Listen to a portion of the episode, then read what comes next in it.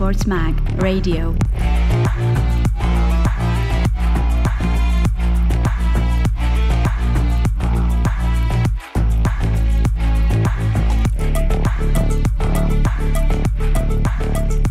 Ben ritrovati amici ascoltatori di eSports Mag Radio, ben ritrovati ad una nuova puntata ricca di notizie e novità ma soprattutto di buone notizie per il mondo degli esport. Partiamo subito da quella che è stata considerata come una rivoluzione all'interno del competitivo di uno dei giochi più seguiti al mondo e sto parlando di Call of Duty.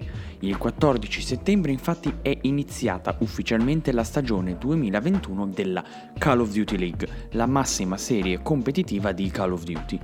Dopo l'abbandono del formato a 5 giocatori per tornare a quello composto da 4, Activision ha annunciato che darà l'addio alla console per passare al PC.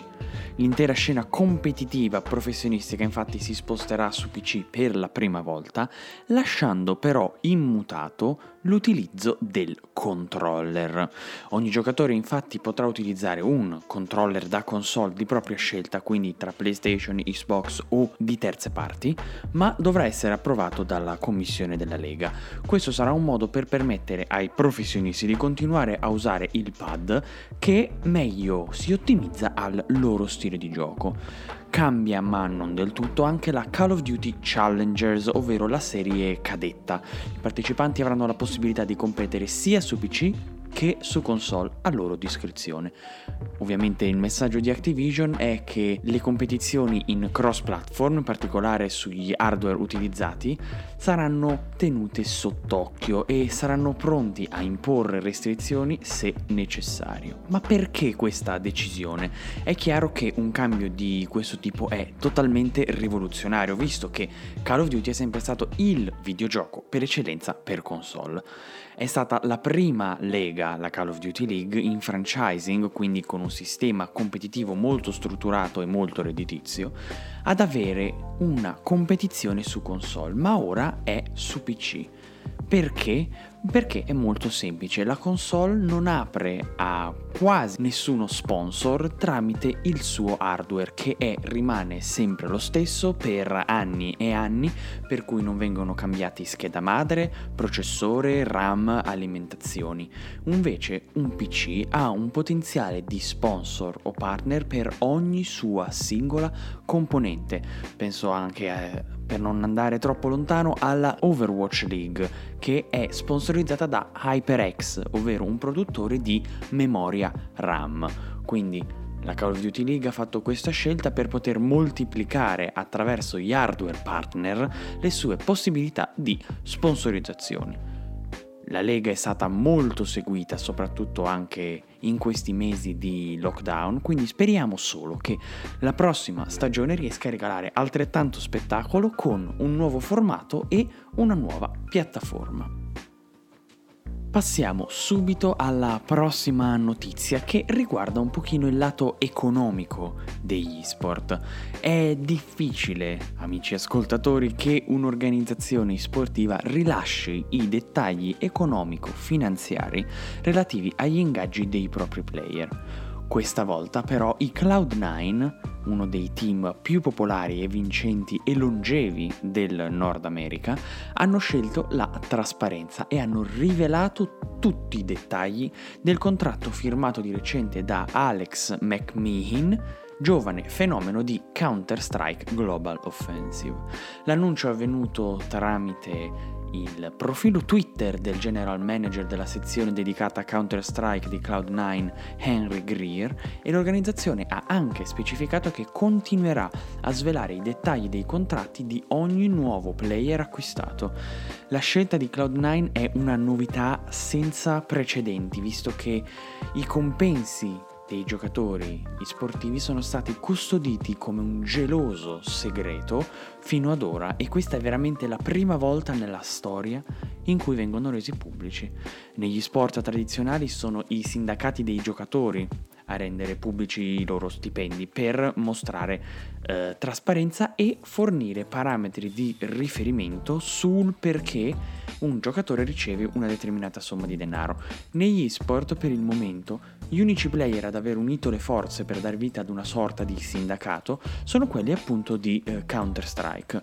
Questo perché il sindacato delle lighe di League of Legends è stato fondato dall'editore del gioco, dalla Riot Games, e non dai giocatori stessi.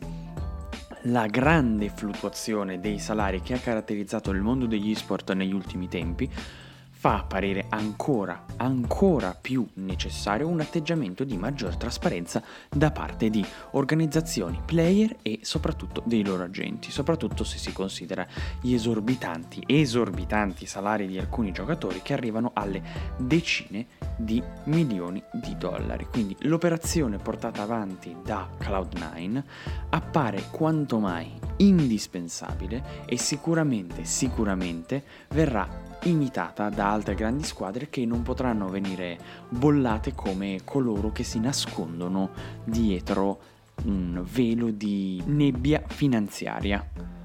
Cambiamo completamente argomento e parliamo di mobili. Sì, di mobili perché IKEA la nota marca svedese di arredamento, ha annunciato di aver siglato una collaborazione con Asus ROG, che sta per Republic of Gamers, per sviluppare una nuova fornitura di accessori da gaming in modo da portare l'esperienza di gioco a casa ad un livello successivo, il famoso next level che fa parte anche del motto di ROG. Ci saranno 30 prodotti e saranno venduti prima nel mercato cinese a partire da febbraio 2021 e poi in tutti i mercati globali IKEA a partire da ottobre dell'anno prossimo. Almeno 2 miliardi e mezzo di persone nel mondo sono giocatori, ma fino ad ora l'esigenza di una postazione a casa non è stata molto, molto presa in considerazione dalle grandi case di forniture per appartamenti o per case.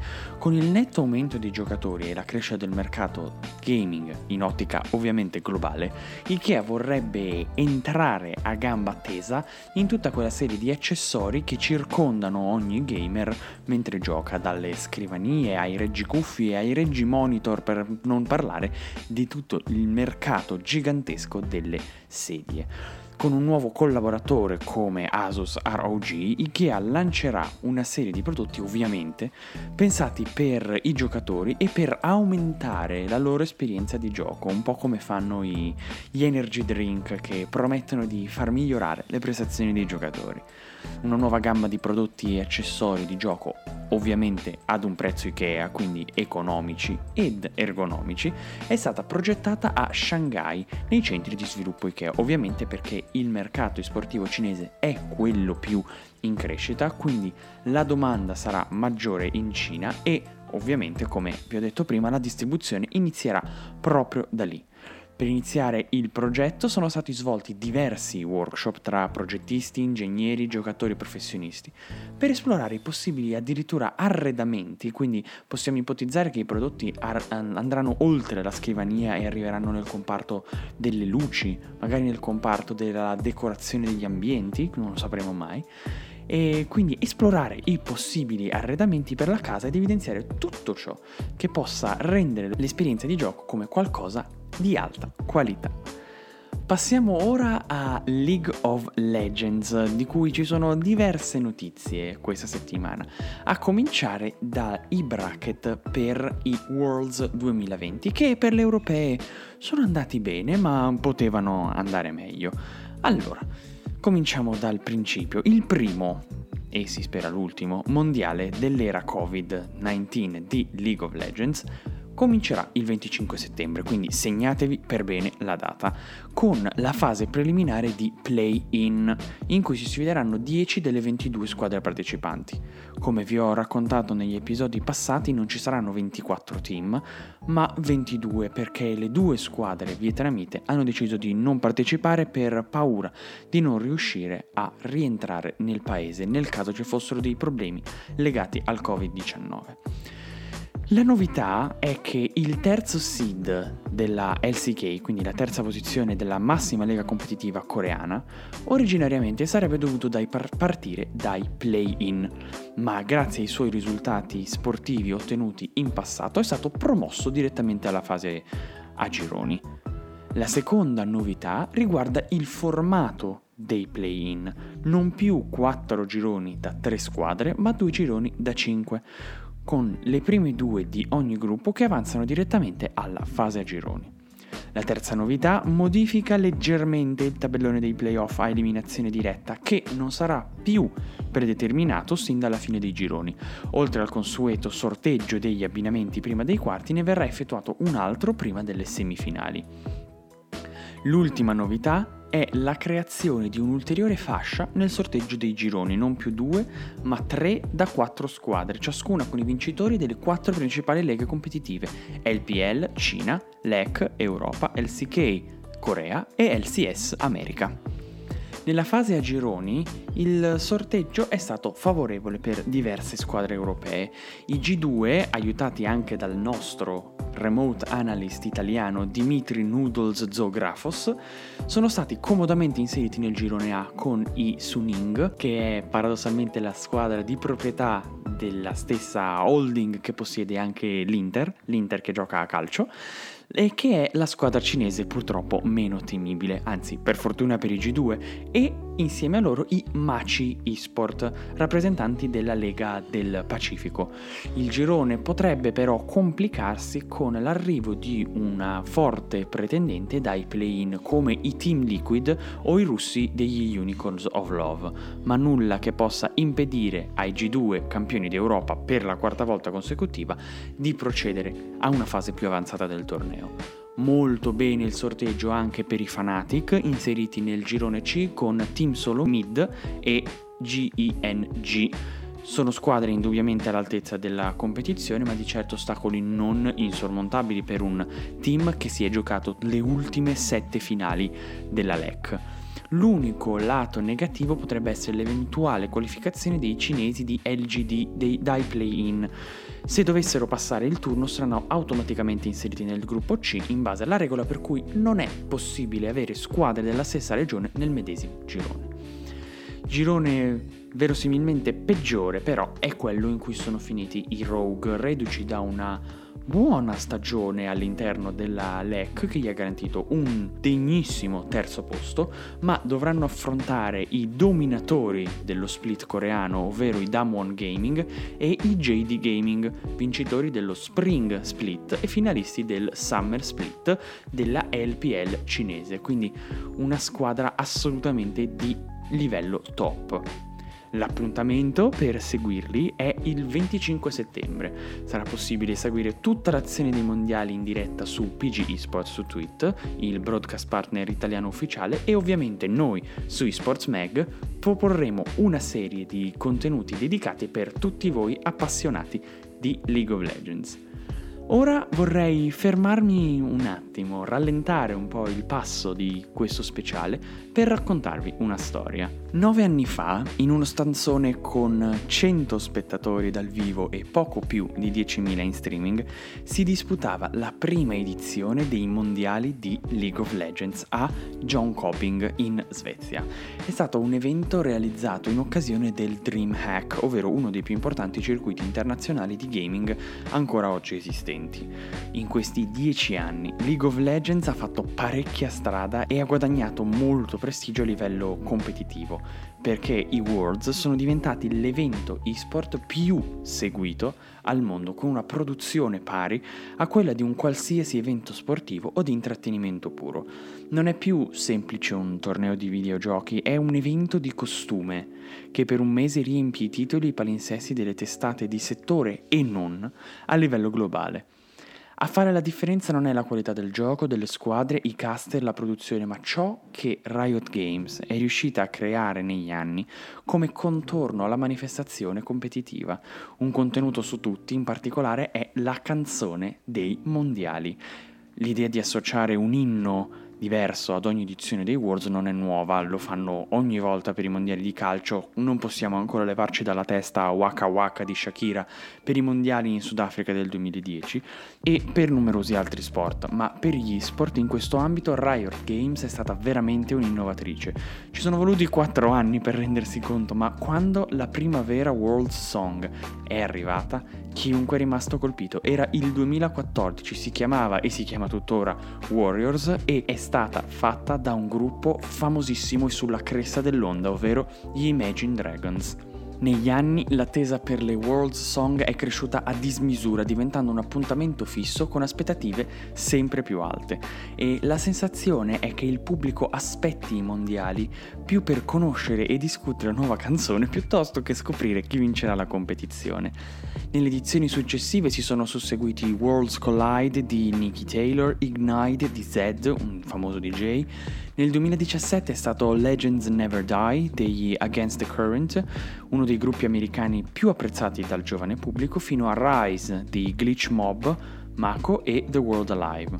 Probabilmente una delle musiche e dei video più apprezzati di sempre e infine Phoenix nel 2019 con Kathleen Russo e Chrissy Costanza quasi a prognosticare la vittoria dei cinesi Fan Plus Phoenix a Parigi senza dimenticare tutte le altre musiche a tema rilasciate in questi anni, da Awaken a Popstar and Giants fino all'ultima delle KDA, The Baddest, che le KDA, vi ricordiamo, è un gruppo musicale composto da eroine di League of Legends a cui diverse stelle della musica americana o K-pop danno la voce. Takeover è la canzone di quest'anno ed è stata eseguita e realizzata da Jeremy McKinnon e Max Schneider e Henry Lau ed è un inno impetuoso, un grido di sfida su più fronti, un messaggio che parla al futuro. Partiamo dal titolo. Takeover significa subentrare, sostituire, prendere il posto di qualcuno ed è un significato che può essere applicato su più livelli. Il primo, il più semplice, può essere riferito a Faker, considerato il più grande giocatore di sempre di League of Legends, che è protagonista del video come un mentore, colui che passa il proprio testimone, tra virgolette il gettone di gioco, a un nuovo giocatore, aiutandolo nella sua scalata verso la cima della scena competitiva. Il secondo messaggio è più diretto e altisonante dissonante ovviamente, con la sensazione che l'interlocutore sia lo sport, lo sport tradizionale, siamo noi il futuro, dice Takeover, noi gli esports ovviamente. È un guanto di sfida verso il mondo stantio e reazionario dello sport, in costante perdita di interesse e coinvolgimento nei confronti degli spettatori più giovani, mentre gli esport viaggiano a ritmi di crescita continua, fidelizzando il proprio pubblico e conquistando sempre più spazi mediatici. Proprio restando in tema della grande, grandissima crescita degli sport, in occasione degli stati generali del mondo del lavoro dello sport, si sono tenuti anche due panel giovedì 10 settembre a tema esports gestiti dall'Osservatorio Italiano Esports e durante l'evento pomeridiano è stata presentata la ricerca promossa da Demoscopea Consulting realizzata appositamente per i membri dell'OES.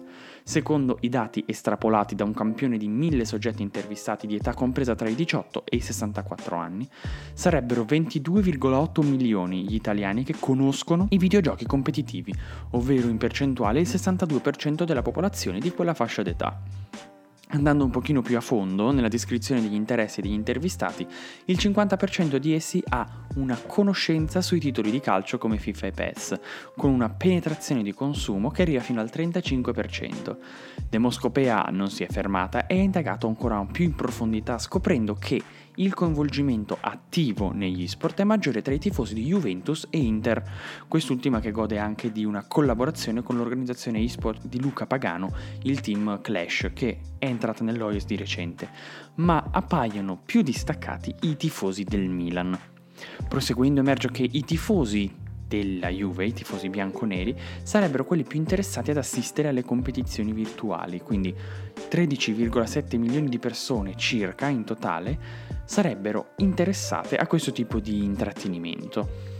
Il classico connubio tra calcio e motori ovviamente prosegue anche nel mondo degli sport.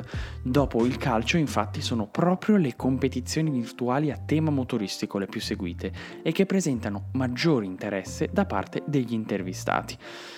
Aiuta indubbiamente che i campioni in carica dei due principali titoli di motor esport siano italiani e che competano per le più famose scuderie nazionali. Sto parlando di Andrea Saveri con la Ducati per la MotoGP Esports Championship e David Tonizza che con la Ferrari Esports Series è già campione del mondo. In totale quindi sarebbero circa 8 milioni le persone interessate a seguire le competizioni motoristiche digitali, pari al 24% della popolazione tra i 18 e i 24 anni. Questa era l'ultima notizia di oggi, spero che le grandi notizie, le belle notizie di questa settimana vi abbiano fatto iniziare bene la giornata, lo hanno fatto iniziare bene sicuramente a me che ve le ho raccontate. Io sono Riccardo Lichene, vi ringrazio per averci seguito e per averci ascoltato e vi do appuntamento a martedì prossimo sempre alle 9 su questi canali e queste piattaforme. Ciao a tutti! Esports Mag Radio.